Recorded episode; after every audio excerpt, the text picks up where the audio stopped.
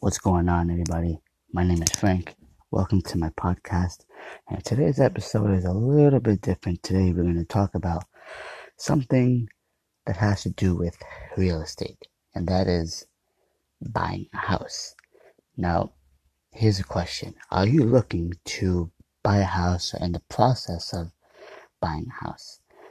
And I'm going to share with you guys some tips that may help your home buying process a little less stressful and a little bit easier. So let's get started.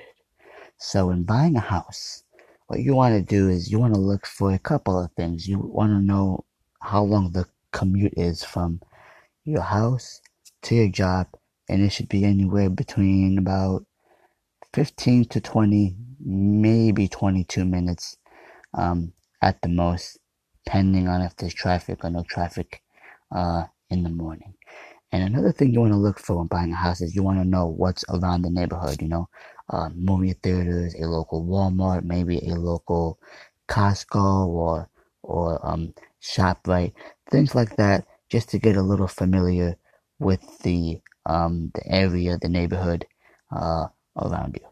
And the third thing you want to look for, because of the first two things, the third thing you want to look for is if you have a son or a daughter that is going to college, you might want to see what kind of colleges or community colleges or universities or local trade schools that are around the area uh, as well. And like I said, you definitely want to get a little familiar with the area and the stuff that you look for when buying a house is definitely get to know um, what's around you, what's around your neighborhood.